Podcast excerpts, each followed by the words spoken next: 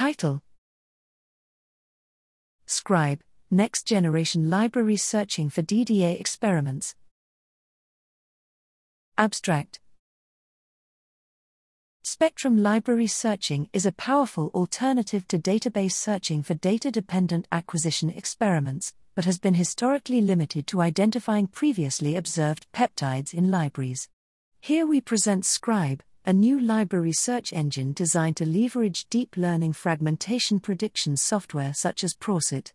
Rather than relying on highly curated DDA libraries, this approach predicts fragmentation and retention times for every peptide in a FASTA database. Scribe embeds Percolator for FDR correction and an interference tolerant label free quantification integrator to enable an end to end proteomics workflow. By leveraging expected relative fragmentation and retention time values, we find that library searching with Scribe can outperform traditional database searching tools, both in terms of sensitivity and quantitative precision. Scribe and its graphical interface are easy to use, freely accessible, and fully open source.